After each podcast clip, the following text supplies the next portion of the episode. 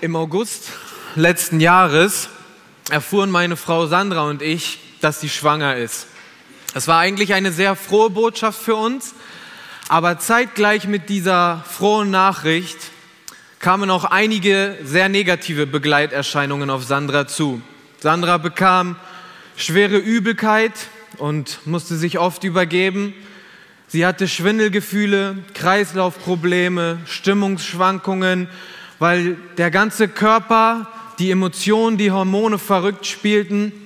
Und es gab Zeiten, in denen es ihr echt zu viel wurde. Sie konnte nicht essen, nicht schlafen.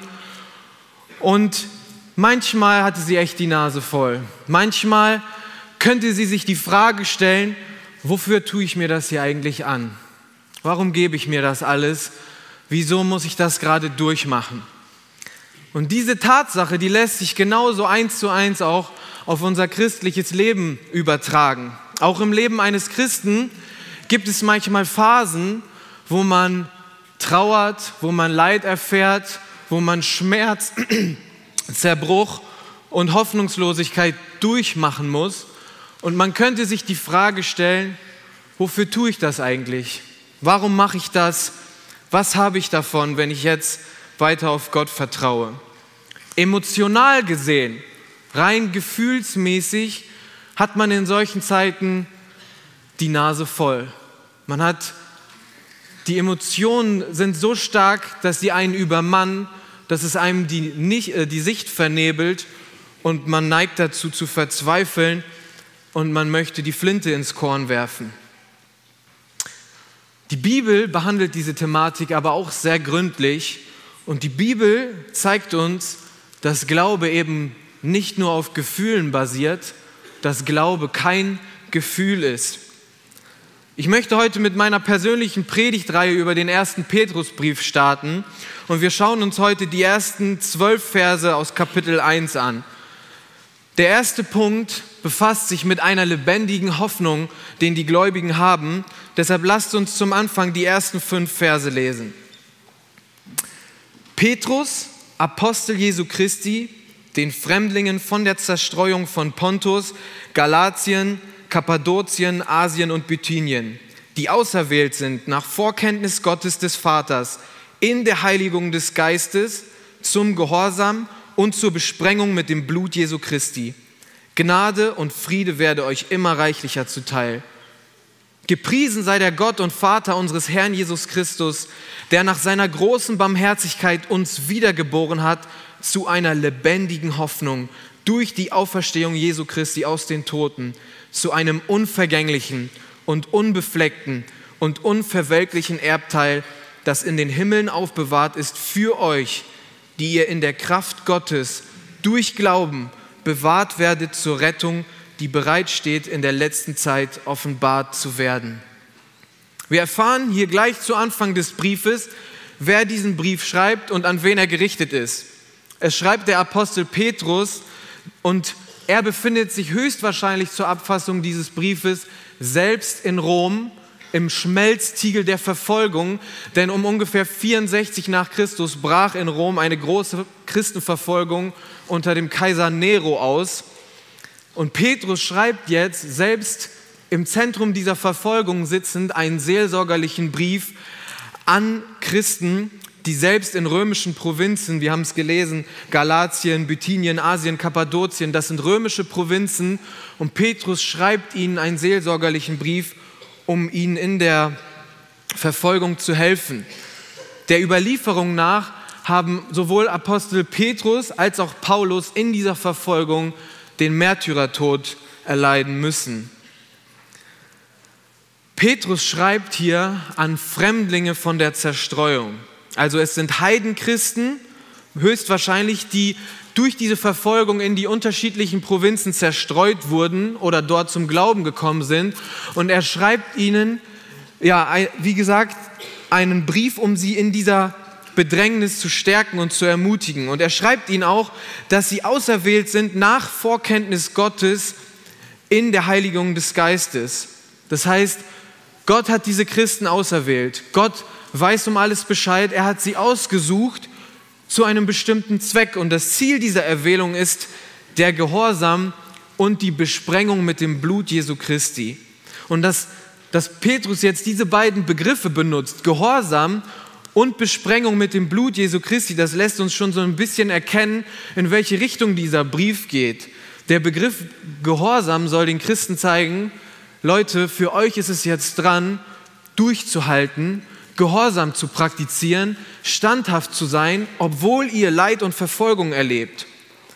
Aber auch diese Formulierung Besprengung mit dem Blut Jesu Christi ist interessant, weil Petrus, er spielt hier auf eine alttestamentliche Opferzeremonie an. Im Alten Testament war es nämlich so, dass Opfertiere oder äh, nicht Opfertiere, sondern durch das Blut von Opfertieren wurden Menschen besprengt oder auch Geräte, um sie zu heiligen und um sie symbolisch zu reinigen. Und während im Alten Testament dieses Blut nur eine symbolische Reinigung hatte, so hat das Blut Jesu Christi, der am Kreuz gestorben ist, tatsächlich die Macht und die Kraft, von Sünden reinzuwaschen und buchstäblich zu reinigen. Also Petrus, er sagt ihnen, er gibt ihnen eine Motivation. Er sagt ihnen, weil Jesus Christus für euch gelitten hat, ist es wichtig, dass ihr eure Pflicht, den Gehorsam erfüllt, dass ihr standhaft seid und dass ihr durchzieht, egal ob ihr jetzt Verfolgung erleben müsst oder nicht. Also er motiviert und stärkt sie in ihrer Aufgabe. Und einhergehend mit diesen Wahrheiten äh, verfällt Petrus dann in einen Lobpreis. Er spricht von der unfassbar großen Barmherzigkeit Gottes, die sichtbar geworden ist in dieser lebendigen Hoffnung durch die Auferstehung Jesu Christi aus den Toten. Also er spricht von einer lebendigen Hoffnung, obwohl die Christen gerade Leid, Schmerz und Verzweiflung durchmachen müssen. In all dem Leid fragt man sich, Petrus, wie kannst du hier so fröhlich von Hoffnung reden? Wir wissen aus kirchengeschichtlichen äh, Berichten, dass in der damaligen Zeit in dieser Christenverfolgung massenweise Christen abgeschlachtet wurden. Sie wurden in Kolosseen wilden Tieren zum Fraß vorgeworfen. Sie mussten in widerlichen Spielen den Leuten zur Belustigung dienen, während sie umgebracht wurden. Und es wird sogar berichtet, dass Kaiser Nero die Christen als Fackeln am Straßenrand angezündet hat. Also Petrus, wie kommst du dazu, jetzt von einer lebendigen Hoffnung zu sprechen? Und Petrus er richtet den Blick der Gläubigen auf denjenigen, der von den Toten wieder auferstanden ist. Petrus sagt, ihr habt eine lebendige Hoffnung, weil Jesus Christus lebt.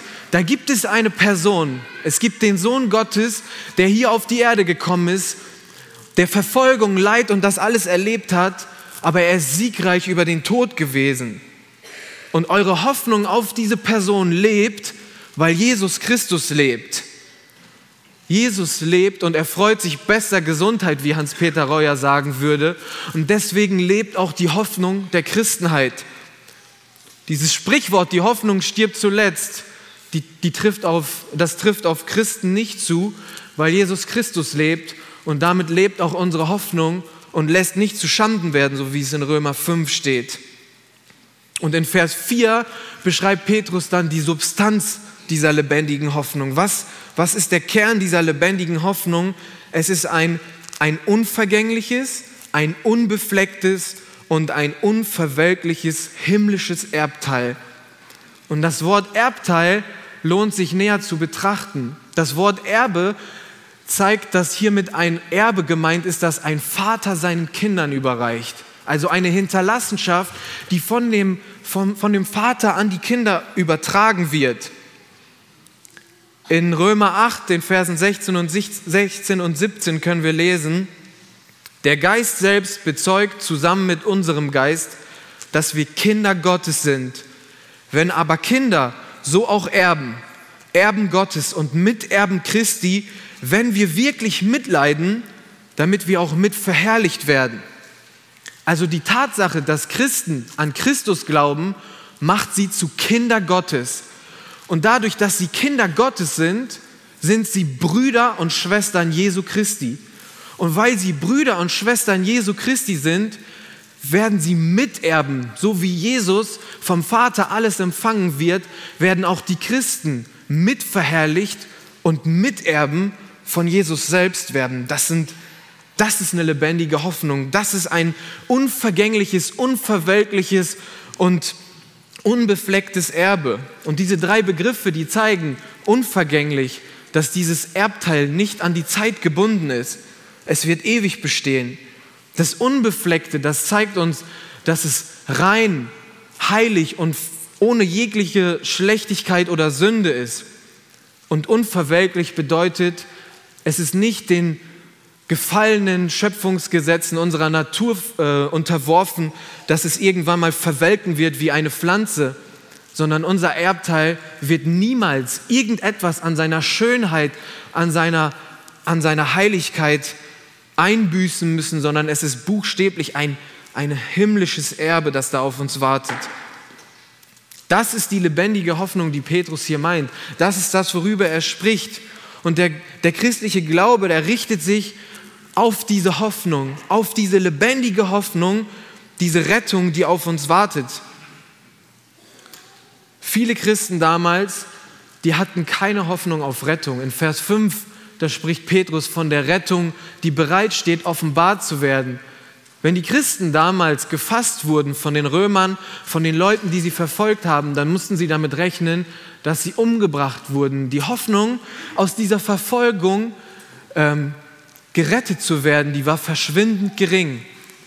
Aber Petrus errichtet ihren Blick auf eine Rettung, die viel grundlegender, viel allumfassender ist als nur die irdische Rettung aus irdischer Verfolgung, sondern er spricht vom Seelenheil und von der Ewigkeit und rückt diese irdische Verfolgung, das irdische Leid ins, richtig, ins richtige Licht.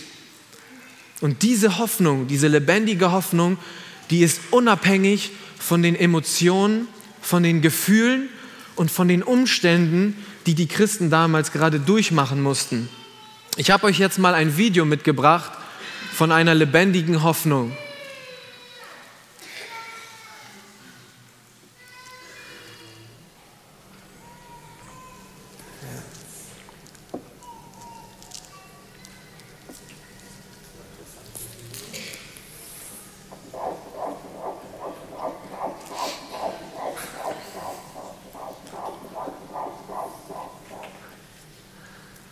Was ihr da gerade gesehen habt, das ist ein Ultraschall unserer Tochter Eva.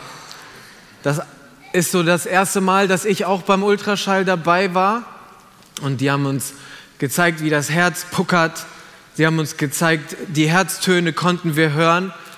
Und als Sandra schwanger wurde, hat sie erstmal die Anzeichen gemerkt und hat vermutet, dass sie schwanger sein könnte. Und dann hatten wir die Möglichkeit, diese Hoffnung auf Leben anhand eines Ultraschalls zu überprüfen. Wir konnten ja diesen Ultraschall machen und in dem Moment, als ich das gesehen habe, ist mir klar geworden, da ist eine lebendige Hoffnung. Die Hoffnung auf Leben in Sandra, sie ist wirklich existent. Das Herz schlägt, da ist etwas, was lebt und auf einmal hat diese Hoffnung, Vater, Mutter zu werden, Substanz angenommen. Und diese Hoffnung, die, die Sandra und ich dann hatten, hat vorrangig Sandra die Kraft gegeben, sämtliche Strapazen, alle negativen Begleiterscheinungen, die in der Schwangerschaft somit einhergehen, auszuhalten bis ans Ende, weil da diese lebendige Hoffnung war auf ein neues Leben. Wir Christen, wir haben eine lebendige Hoffnung, die uns dazu befähigt, für Christus alles zu geben, für Christus zu leiden und die schlimmsten Sachen durchzumachen. Und vielleicht hast du diesen Text bis jetzt noch nicht so auf dich beziehen können, weil du denkst, ja gut, geht an Christen, die in der Verfolgung sind, wir leben in Frieden, hat für mich keine Auswirkungen. Ich glaube, das stimmt nicht. Ich glaube nicht, dass wir frei von Verfolgung sind. Ich glaube nicht, dass der Satan überall auf der Welt wie ein brüllender Löwe umherschreit und sucht, umherschreitet und sucht, wen er verschlingen kann. Und um Deutschland macht er einen großen Bogen. Ich glaube, dass wir hier auch verfolgt werden, nur in einer ganz anderen Art und Weise. Eugen von Open Doors sagte kürzlich in einem Podcast, die Gemeinde Christi kann einzelne terroristische Aktivitäten besser verkraften als einen kontinuierlichen, subtilen Druck, der über Jahre anhält. In diesem Podcast sprach Eugen davon, dass wir häufig, wenn wir Verfolgung hören, sofort an Terror, Gewalt und Mord denken. Er sagte aber, dass Gewalterfahrungen für die Gemeinde eigentlich eher so wirken, dass die Gemeinde zusammenrückt und dass sie meistens sogar wächst in so einer Verfolgung. Viel schlimmer für einen Christen ist es, jahrelang subtil unter Druck gesetzt zu werden, dass der Glaube sozusagen untergraben, unterwandert wird, dass der soziale Druck, die soziale Ausgrenzung immer mehr steigt und dass man vielleicht sogar von der Familie verstoßen wird und dass dadurch ein Druck aufgebaut wird, der den Christen zermürbt und dass viel mehr Menschen dadurch den Glauben verlieren, als das durch so ja, Leiterfahrungen, die jetzt sich auf den Körper beziehen, sage ich jetzt einfach mal. Und natürlich sind wir in Deutschland sehr gesegnet und wir dürfen unseren Glauben frei ausleben. Und wir haben das Privileg, hier diese Veranstaltung zu machen. Aber trotzdem versucht Satan uns zu Fall zu bringen. Und ich glaube, unser größtes Problem ist, dass wir so ein Wohlstandsevangelium haben, dass uns ja unser Ich im Zentrum steht und dass wir es gar nicht gelernt haben, ein ein bisschen für Christus zu leiden, Dinge aufzugeben, weil Christsein so einfach geworden ist. Wenn wir heutzutage jemandem sagen, dass wir Christen sind, dann sagt man uns, hey, das ist super, dass das für dich funktioniert. Solange du glücklich bist, ist alles gut. Das ist total schön, dass du für dich was gefunden hast. Und es ist alles so, solange du dich gut fühlst, ist alles schön. Mach das, solange es dir gut geht. Das ist, es ist Hammer. Und, und man freut sich richtig. Und diese Einstellung, dass ich mich gut fühlen muss, dass ich im Zentrum stehe, dass ich im Gottesdienst ähm, ja, gefühlsmäßig angesprochen werden muss und dass sich das ganze Universum nur um mich dreht, das ist das, was in unsere Gemeinden zieht und was eine sehr gefährliche Haltung geworden ist, weil wir ja, bereitwillig den Zehnten geben können, weil neun Zehntel immer noch mehr als genug für ein luxuriöses Leben hier in Deutschland sind. Wir können frei und offen die Veranstaltung besuchen, Predigten hören, Lieder singen, aber wir haben es verlernt, für Jesus zu leiden, weil wir uns gut fühlen wollen. Und ich glaube, dass die größte Stärke unserer Generation gleichzeitig die größte Schwäche ist. Die größte Stärke unserer Generation ist, dass wir einen offenen, einen herzlichen, einen freien, lebendigen, emotionaleren Glauben leben, wo wir unsere Gefühle zeigen, wo wir ja lebendig und froh und frei sind. Und ich finde es genial und schön, dass wir so den Glauben leben dürfen, wie wir es heutzutage machen können. Aber die ganzen Stärken der vorherigen Generation, die haben wir verworfen. Disziplin, Pflichtbewusstsein, Verantwortungsbewusstsein, Leidensbereitschaft, Dienstbereitschaft, Ausharren, all diese Dinge sind uns abhanden gekommen, weil Christsein so einfach geworden ist. Und die größte Verfolgung ist für uns, dass wir es uns bequem machen, dass wir uns ausruhen und dass wir uns einfach treiben lassen, dass wir lau werden und die erste Liebe verlassen. Und ja, nur daran interessiert sind, dass wir uns gut fühlen. Bibel lesen, wenn ich gerade keine Lust habe. Nee, das kann ich nicht machen. Beten, obwohl ich mich gerade nicht danach fühle. Nee, weiß ich nicht, das fühle ich gerade einfach nicht. Sich von Sünde zu trennen, gegen negative Sachen zu kämpfen, auch wenn es anstrengend ist. Nee, das brauche ich nicht, das ist mir echt zu anstrengend. Also Jesus nachfolgen, ja, den Himmel, ja, aber bitte kein Leid, bitte keine Anstrengung, nur wenn es easy durchgeht. Und sobald irgendwas Negatives passiert, dann habe ich gleich ein Tief, dann bin ich gleich gefühlsmäßig außer Bahn geworfen und nicht mehr fähig, das Richtige zu tun und mich ja, auf meine lebendige Hoffnung zu konzentrieren und festzuhalten. Aber wenn wir Jesus nachfolgen wollen, dann werden wir uns selbst verleugnen müssen Niemand, der nicht lernt, sein Kreuz auf sich zu nehmen, kann Jesu Jünger sein. Das hat er gesagt. Und so wie die schwangere Mutter sich auf die lebendige Hoffnung konzentrieren muss und durchhalten muss, bis das Leben sichtbar wird, so müssen wir Disziplin, Anstrengung und Kraft an den Tag legen, um dieses Leben zu erreichen, um ja, den Glauben bis ans Ende standhaft durchzuhalten. Das ist unsere lebendige Hoffnung, dieses Erbe, diese lebendige Hoffnung, was im Himmel auf uns wartet. Und das gibt uns die Kraft, hier auf der Erde nachzufolgen. Und nachdem Petrus jetzt die lebendige Hoffnung sozusagen als Motivation für das Durchhalten im Glauben herausgestellt hat, spricht er jetzt über die richtige Haltung während dieses Durchhaltens.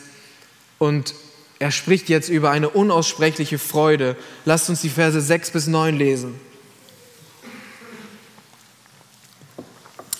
Darin jubelt ihr jetzt, die ihr eine kleine Zeit, wenn es nötig ist, in mancherlei Versuchungen betrübt worden seid, damit die Bewährung eures Glaubens viel kostbarer befunden wird als die des vergänglichen Goldes, das durch Feuer erprobt wird, zu Lob und Herrlichkeit und Ehre in der Offenbarung Jesu Christi, den ihr liebt, obgleich ihr ihn nicht gesehen habt, an den ihr glaubt, obgleich ihr ihn jetzt nicht seht über den ihr mit unaussprechlicher und verherrlichter Freude jubelt. Und so erlangt ihr das Ziel eures Glaubens, die Rettung der Seelen. Dieser Abschnitt, der beginnt mit dem Wort darin und das zeigt, dass Petrus sich auf das zuvor Gesagte bezieht. Und er sagt, in dieser lebendigen Hoffnung, die wir eben besprochen haben, jubelt ihr. Ihr jubelt. Und dieser Begriff ihr jubelt, kann auch als Aufforderung übersetzt werden. Also jubelt darin, freut euch, genießt es, seid glücklich in dieser lebendigen Hoffnung. Also, obwohl ihr leidet, sollt ihr euch freuen. Das klingt ja fast schon sarkastisch, wenn man das so gegenüberstellt. Vor allem, wenn man den nächsten Satz noch dazu nimmt, die ihr jetzt eine kleine Zeit, wenn nötig, mancherlei Versuchungen erleidet. Ihr seid betrübt worden ach ja, das klingt ja so, als würde Petrus das ganze Leid so wegrationalisieren. Oh, so schlimm ist das alles gar nicht. Also macht euch mal keinen Kopf, freut euch mal lieber. Aber wir dürfen hier nicht vergessen, dass Petrus gerade von einem heiligen, unverweltlichen, himmlischen Erbe gesprochen hat. Und im Vergleich dazu stellt er jetzt das irdische Leid, diese 50, 60, 70, 80 Jahre und dann wirkt das Leid, was wir hier auf der Erde erleben, auf einmal nicht mehr so dramatisch und nicht mehr so gravierend schlimm. In Römer 8, Vers 18 sagt Paulus, ich denke, dass die Leiden der jetzigen Zeit nicht ins Gewicht fallen gegenüber der zukünftigen Herrlichkeit, die an uns offenbart werden soll. Also auch Paulus ist der Meinung, dass diese Hoffnung auf die Ewigkeit das Leid hier auf der Erde erträglicher macht. Die Hoffnung auf dieses Erbteil gibt die Kraft. Sie verharmlosen das Leid nicht. Das Wort, was Petrus hier mit betrübt, äh, was hier mit betrübt übersetzt wurde, das kann auch mit Trauer übersetzt werden, weil es im Griechischen das Gegenteil von Freude beschreibt. Also das Gegenteil von Freude erlebt ihr jetzt, ihr sollt euch aber freuen. Ja, wie geht das? Gefühlsmäßig erlebe ich doch gerade Trauer. Wie soll ich mich denn jetzt freuen? Und in Vers 7 sagt Petrus, wie das möglich ist.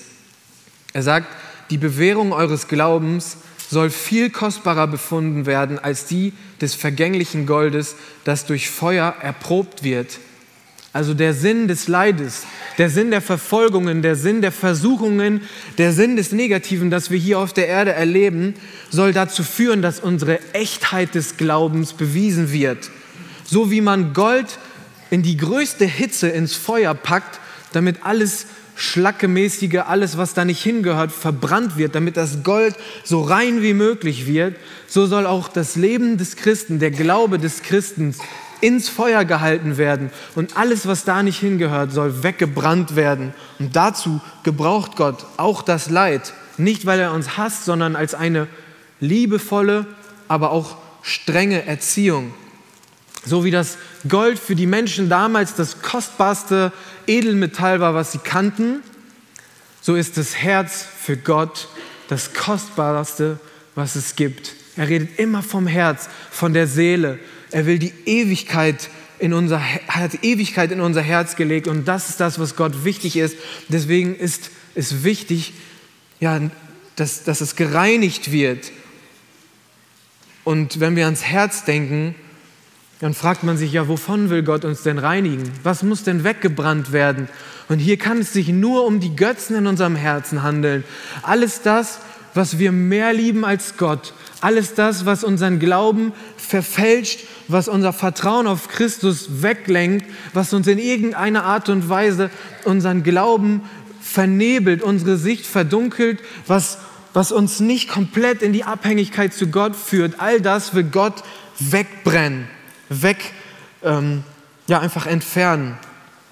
Und in Hebräer 5, Vers 8 lesen wir, selbst Jesus lernte, obwohl er Sohn war, an dem, was er litt, gehorsam. Jesus selbst ging mit gutem Beispiel voran.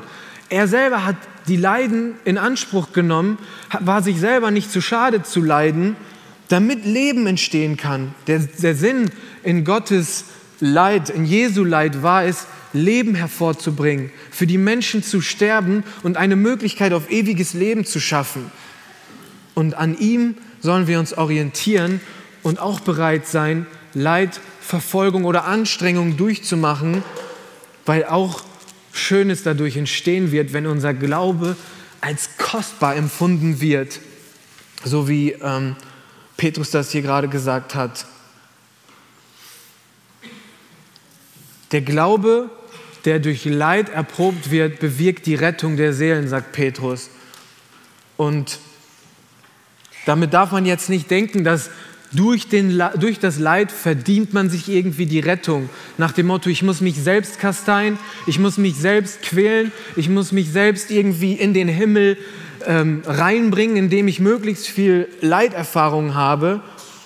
Aber der Glaube ohne Werke ist einfach tot. Und wenn der Glaube keine Werke hervorbringt, ist es kein echter Glaube. Deswegen beweist sich der Glaube als echt, wenn er erprobt wird, wenn er Leidensbereitschaft, Hingabe, Selbstlosigkeit und Aufopferung vorweist, so wie Jesus es durch den Gehorsam vorgelebt hat, müssen auch wir es ihm gleich tun.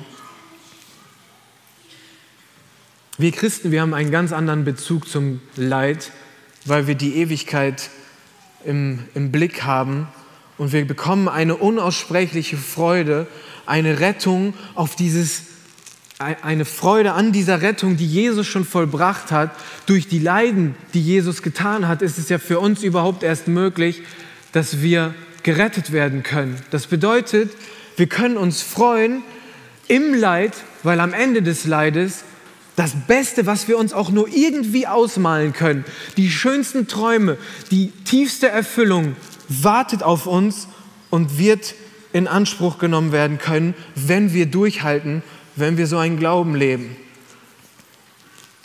Ich habe euch mal eine lebendige Veranschaulichung mitgebracht.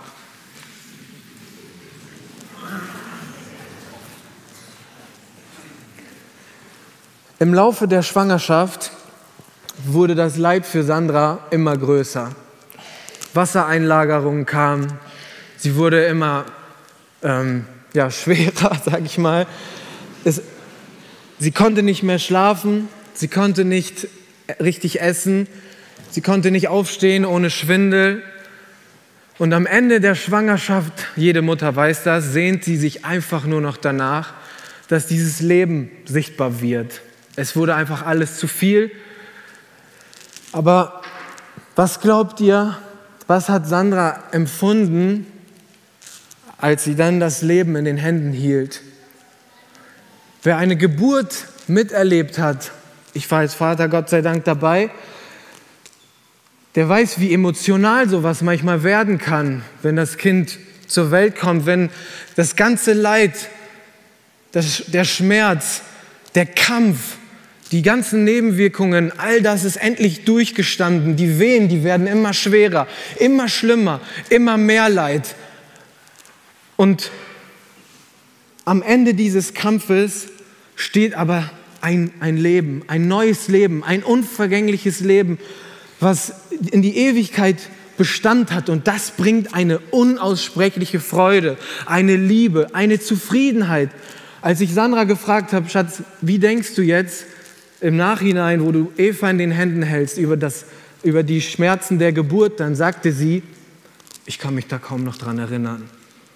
Das bedeutet es, wenn die Leiden der jetzigen Zeit nicht ins Gewicht fallen, verglichen zu der Herrlichkeit, die auf uns wartet, verglichen mit diesem ewigen himmlischen Erbteil, was in der Ewigkeit auf uns wartet. Deswegen haben wir dieses Bild von Ehe und von Kindern. Gott ist so gut, dass wir das im echten Leben ja, nachvollziehen können. Er gibt uns dieses Bild, diese unaussprechliche Freude. Also wir dürfen festhalten, dass es sich lohnt, für Christus zu leiden. Jede Anstrengung, alles, was wir hier erleben auf dieser Erde, es lohnt sich. Wir müssen gegen Sünde kämpfen. Wir müssen unseren Stolz runterschlucken. Wir müssen um Vergebung bitten. Wir müssen Disziplin und Ausdauer an den Tag legen. Wir müssen an uns arbeiten. Wir müssen ja wirklich unsere egoistischen Träume und Hobbys vergessen und alles vor Gottes Füße legen. Wir müssen uns selbst verleugnen, wir müssen sterben. Denn wer sein Leben behalten will, der wird es verlieren. Wer es aber verliert um Christi willen, der wird es gewinnen. Alles, was du gerade durchmachst, wird in Vergessenheit geraten. Jede Trauer, jeder Verlust, jede Krankheit, jede Not, jede finanzielle Notsituation, jedes Trauma, jede Depression, jede Verlassenheit, jede Sucht, jede Sünde, jede Schuld, jede furchtbare Situation, die du in deinem Leben gerade erlebst und noch erleben wirst, selbst wenn es Verfolgung, Tod, Hunger und Folter sind. All das wird letzten Endes in Vergessenheit geraten, wenn du diese unaussprechliche, lebendige Hoffnung in den Leben hältst, diese Freude auf die Ewigkeit bei Jesus Christus. Und dann ist Freude doch auch schon irgendwie ein Gefühl.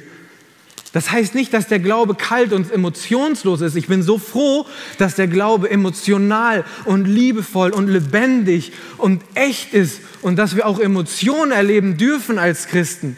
Aber unser Glaube basiert doch nicht auf Emotionen. Entweder ist Jesus Christus für mich gestorben und ich habe ewiges Leben und meine Schuld ist vergeben oder nicht.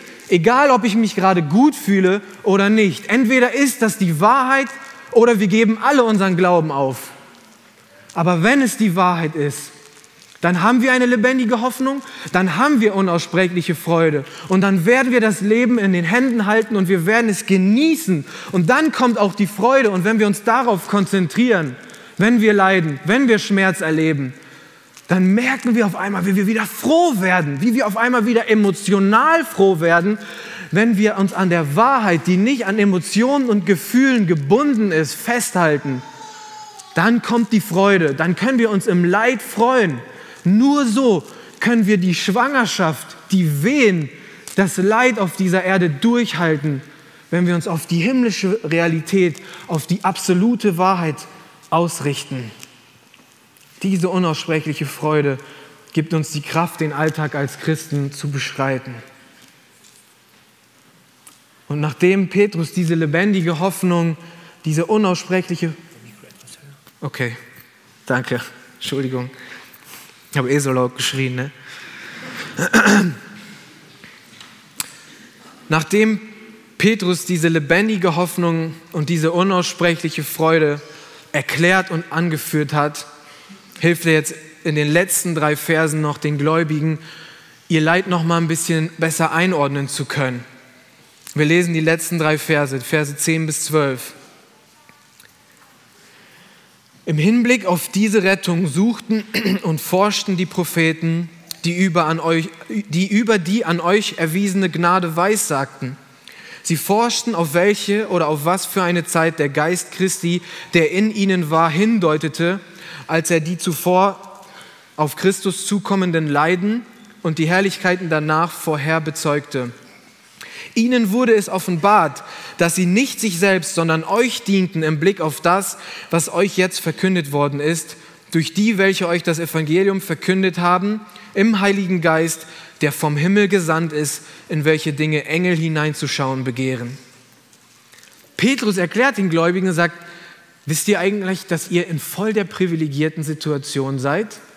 Das, was ihr gerade erlebt, dieses, dieses Zeitalter der Gemeinde, dass ihr den Heiligen Geist bekommen habt, dass die Rettung sichtbar geworden ist, dass Jesus auch verstanden ist, dass ihr diese ganzen Verheißungen des Alten Testaments in, zu euren Lebzeiten erfüllt erleben dürft. Das ist voll das große Privileg. Er sagt, die Propheten der damaligen Zeit, die haben die ganzen Vorhersagen gehabt, die sich auf Christus bezogen haben. Die wussten, es kommt ein Messias und der wird leiden, Jesaja 53, und der wird sterben und er wird aber auch irgendwann regieren. Aber die wussten nicht, wann das passieren wird. Die haben immer auf den Messias gewartet, die haben in den Schriften geforscht, die haben gesucht, wann wird das endlich passieren, wann kommt der Messias, wann kommt ja, diese Hoffnung auf Rettung, diese lebendige Hoffnung auf Leben, wann wird die sich bewahrheiten? Jetzt ist gerade mein Skript hier einmal.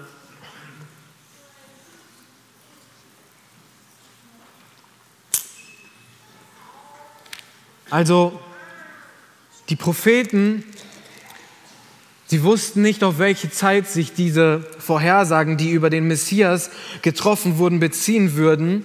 Und in Vers 12 steht, dass sogar die Engel in diese Dinge hineinzuschauen begehren. Das bedeutet, selbst die Engel kennen nicht den kompletten Plan Gottes und wissen nicht, wie er in der Heilsgeschichte welche Sachen erfüllen wird. Selbst die Engel, die schauen voller Spannung auf die Menschheit und die versuchen herauszufinden, wie die Propheten damals, boah Gott, wie wirst du das jetzt machen? Wie wird sich das bewahrheiten? Wie erfüllt sich diese Prophetie? Und was machst du da? Und die sind gespannt, die dienen Gott, die verherrlichen ihn, die wissen, es wird alles gut, aber die freuen sich, die haben, die haben so eine Spannung und die, da steht, sie begehren hineinzuschauen in diese Dinge.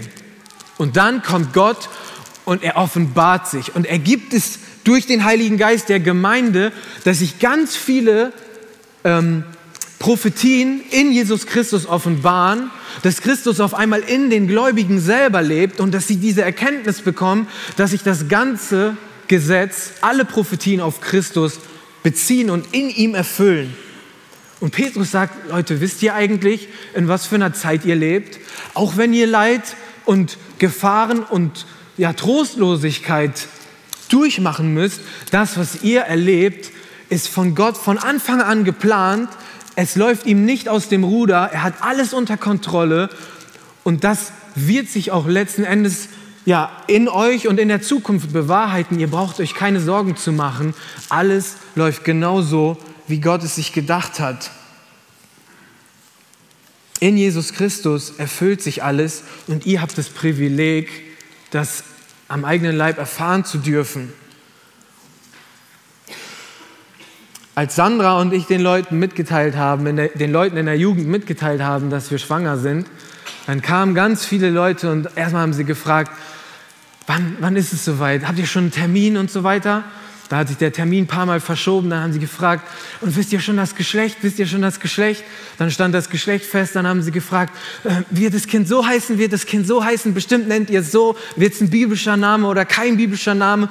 Und sie forschten auf diese Hoffnung, auf diese Rettung, sie machten sich Gedanken, sie beschäftigten sich damit und wollten herausfinden, wie wird das am Ende aussehen, was, was für ja, was ist die Substanz dieser Hoffnung, die da, äh, von der ihr uns erzählt habt?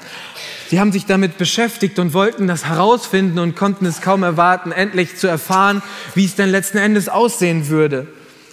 Und letzten Endes ist es alles so gekommen, wie Gott es versprochen hat.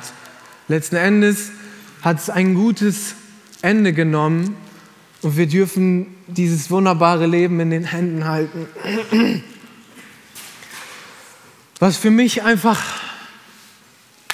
der Himmel ist, eine unaussprechliche Freude. Und ich bin so dankbar, dass Gott uns das alles in seinem Wort so mitgibt, weil sonst würde ich keine Lust haben, täglich an mir zu arbeiten, gegen meine Sünde zu kämpfen. Gott ist so gut und es wird sich alles so erfüllen, wie er es versprochen hat.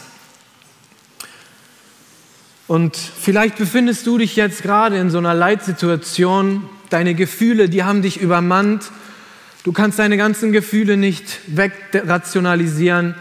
Deine Sicht ist vernebelt. Es fällt dir schwer, das einfach zu ignorieren. Du kannst dich nicht einfach an Gottes Wahrheit klammern, weil in dir drin einen Sturm braust und du bist so emotional und alles scheint dir aus den Händen zu rinnen und du fühlst dich machtlos, dann möchte ich dir heute Mut machen. Gott hat Rettung versprochen. Sein Plan ist souverän. Es wird sich alles so erfüllen, wie er es versprochen hat. So wie Sandra in der Schwangerschaft sich an der Wahrheit festhalten musste und Leid und Strapazen und Anstrengungen durch machen musste, durchziehen musste, auch wenn es manchmal buchstäblich zum Kotzen war.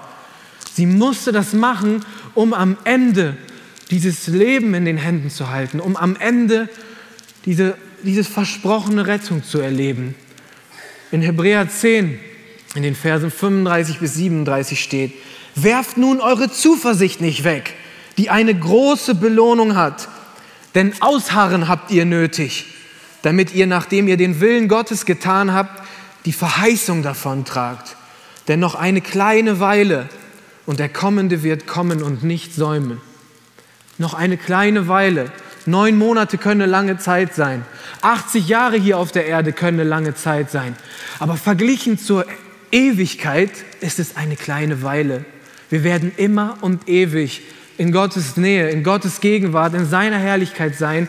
Und die Ewigkeit, äh, die, die irdische Realität, das Leid, was wir hier erleben, ist weg. Es, es wird sich nicht mehr daran erinnert werden, weil das, was wir erleben, so schön sein wird. Lasst uns den Blick auf Jesus richten, auf die Wahrheit, die unabhängig ist von Gefühlen. Lasst uns lernen, standhaft auszuharren, zu kämpfen, den guten Kampf bis zum Ende, damit uns keiner unsere Krone raubt. Glaube ist nämlich kein Gefühl.